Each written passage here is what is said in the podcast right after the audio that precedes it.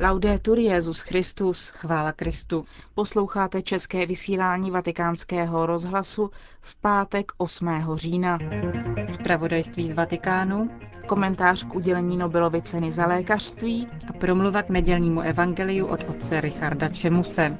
To uslyšíte v našem pořadu, kterým vás provázejí Johana Bronková a Markéta Šindelářová. Zprávy vatikánského rozhlasu. Vatikán. Benedikt XVI. přijal dnes dopoledne na audienci francouzského prezidenta Nikolase Sarkozyho. Jak informuje tiskové středisko svatého stolce, rozhovory proběhly v srdečné atmosféře a týkaly se především témat mezinárodní politiky, jako například mírového procesu na Blízkém východě, situace křesťanů v různých zemích a širšího zastoupení různých oblastí světa v mezinárodních organizacích. Následně byl zdůrazněn význam etického a sociálního rozměru ekonomických problémů v perspektivě encykliky Caritas in Veritate. Papež i prezident, pokračuje tiskové prohlášení, připomněli apoštolskou cestu do Lourdes a Paříže v roce 2008 a Sarkozyho návštěvu v Římě rok předtím. Byla také zdůrazněna vzájemná vůle udržet stálý dialog na různých institucionálních úrovních a pokračovat v konstruktivní spolupráci v záležitostech společného zájmu.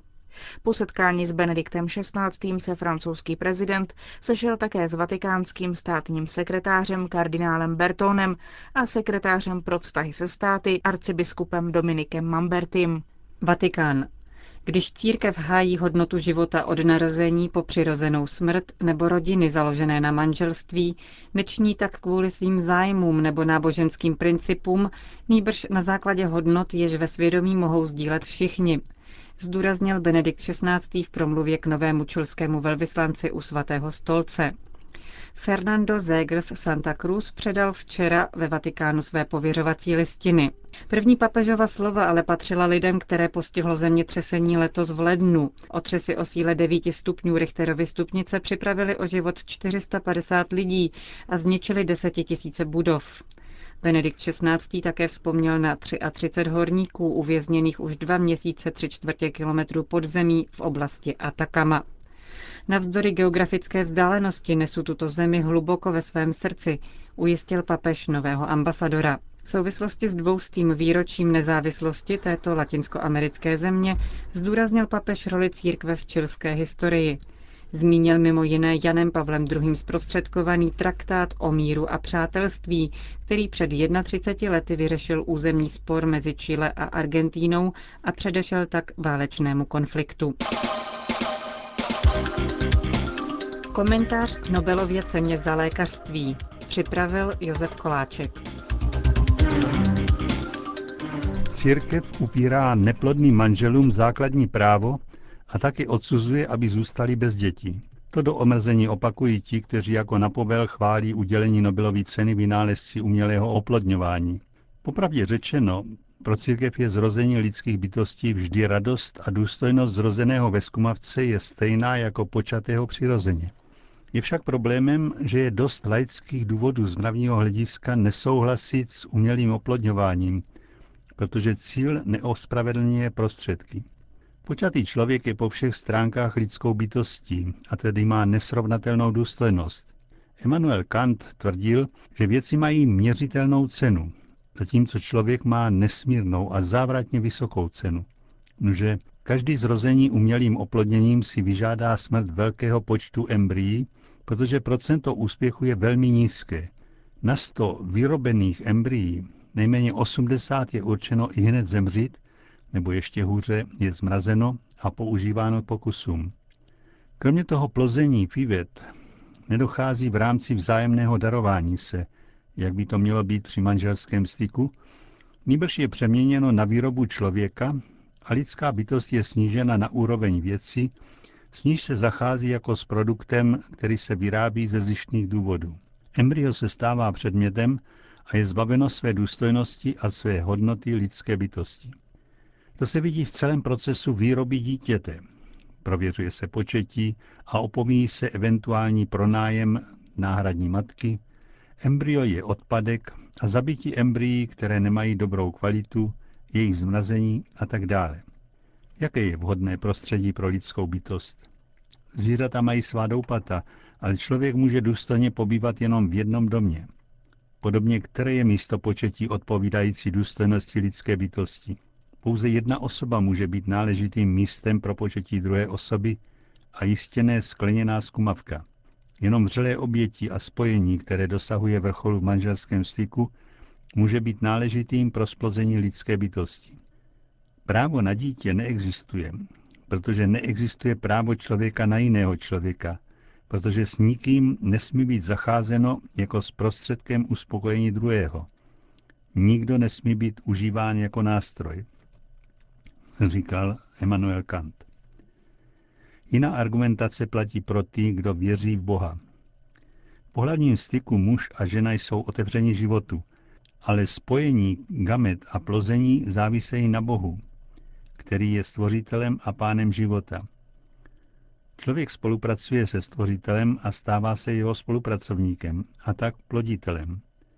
Takovým způsobem je dítě darem, ba je darem daru, protože vyvěrá jako božský dar v souvislosti s oním darem, kterým je pohlavní styk, který by měl být vzájemným darováním.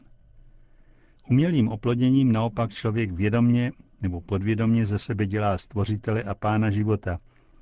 Místo, aby spolupracoval s Bohem, staví se na jeho místo a pícha má pro člověka vždycky zhoubné následky. Dnes ráno v hymnu Matutína jsme se modlili Prosíme Kriste, vlídně hleď, nasluhy tebe prosící, ať víru naší neničí zlo, kterým naplněn je svět. Nebo pak v Evangeliu Maria poté, když počala z Ducha Svatého, učinil mi veliké věci ten, který je mocný. Mocné zasáhl svým ramenem, rozptýlil ty, kdo v srdci smýšlejí pišně, mocné se sadil strůnu a ponížené povýšil.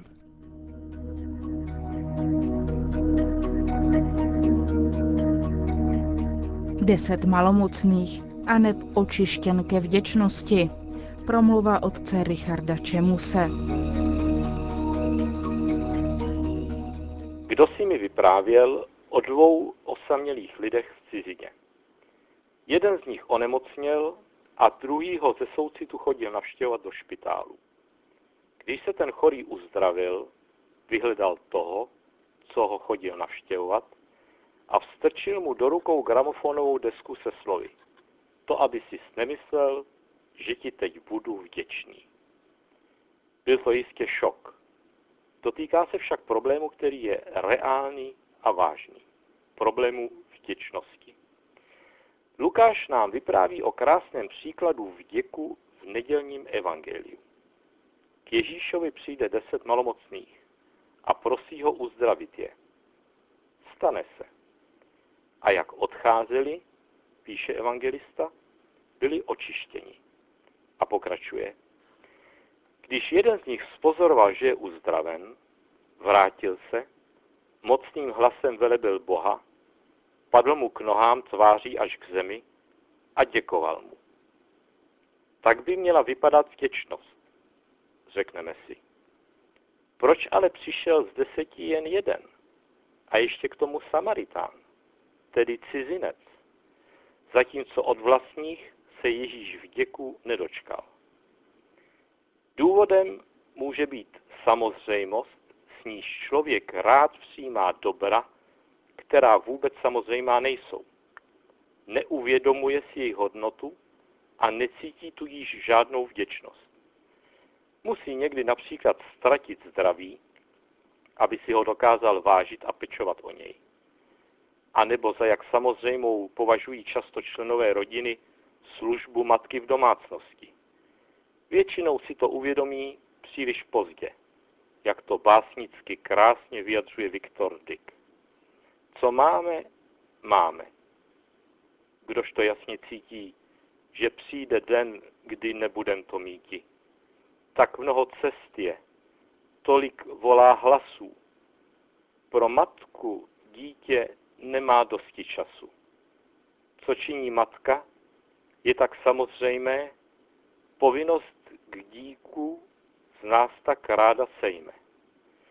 Vždy říkáme si, vzpomeneme jednou a potom chvíli mrazivou a bědnou zavřou se oči matky tolik bdělé, dluh chce se splatit. Není věřitele. Je to smutné, ale není to zlé. Horší důvod nevděčnosti než najmí samozřejmost je obava být darem vázán či dokonce svázán. Je to nepěkné, jako zhora uvedená historka, ale ani tu se nelze divit. Vždyť dnes vládne heslo, že nic není zadarmo. A když reklama vábí slibem, že je něco gratis, lze očekávat nějakou kulišárnu. A zejména v politice mohou dary přijít, jak se patří, draho. Raději si má veřejný činitel vše sám zaplatit a ještě si schovat účtenku. Možná, že u těch devíti malomocných, co nepřišli, se motivace mísily. Chtěli zdraví, ale Ježíš je nezajímal. Byl pro ně prostě léčitel, víc nic. Jen Samaritán, který pro svůj původ a odlišnou víru nemohl od Ježíše nic očekávat jako samozřejmé, pochopí, že dostal dar z nebe. Došlo mu, že dar, který nebere svobodu, neuvrhává do závislosti, ale má za cíl dobro druhého, dává pouze Bůh. A že tohoto Boha, který daroval světu svého syna a je v něm přítomen jako Emanuel, Bůh s námi, v Ježíši osobně potkal. Proto se vrátil a mocným hlasem velebil Boha a vzdal Bohu slávu.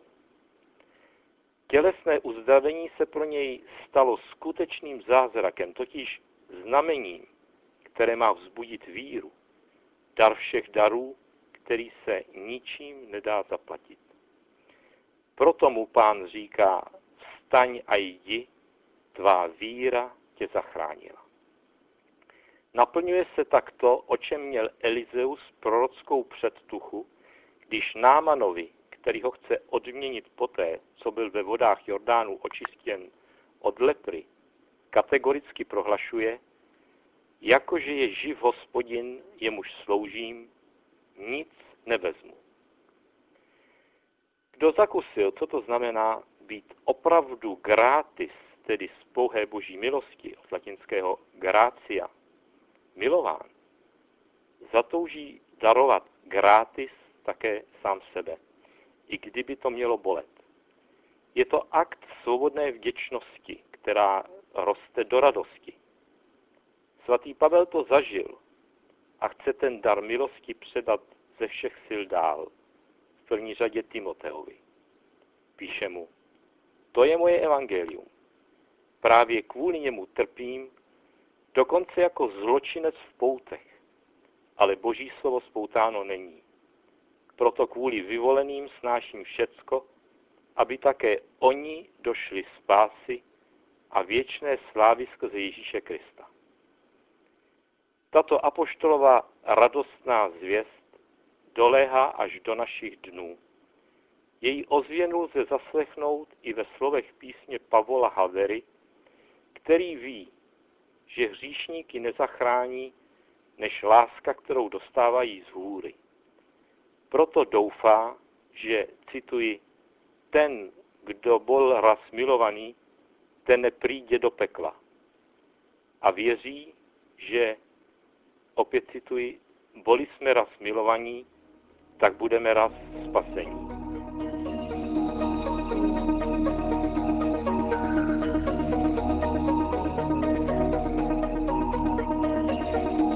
Slyšeli jste promluvu otce Richarda Čemuse a tou končíme české vysílání vatikánského rozhlasu. Chvála Kristu. Laudetur Jezus Christus.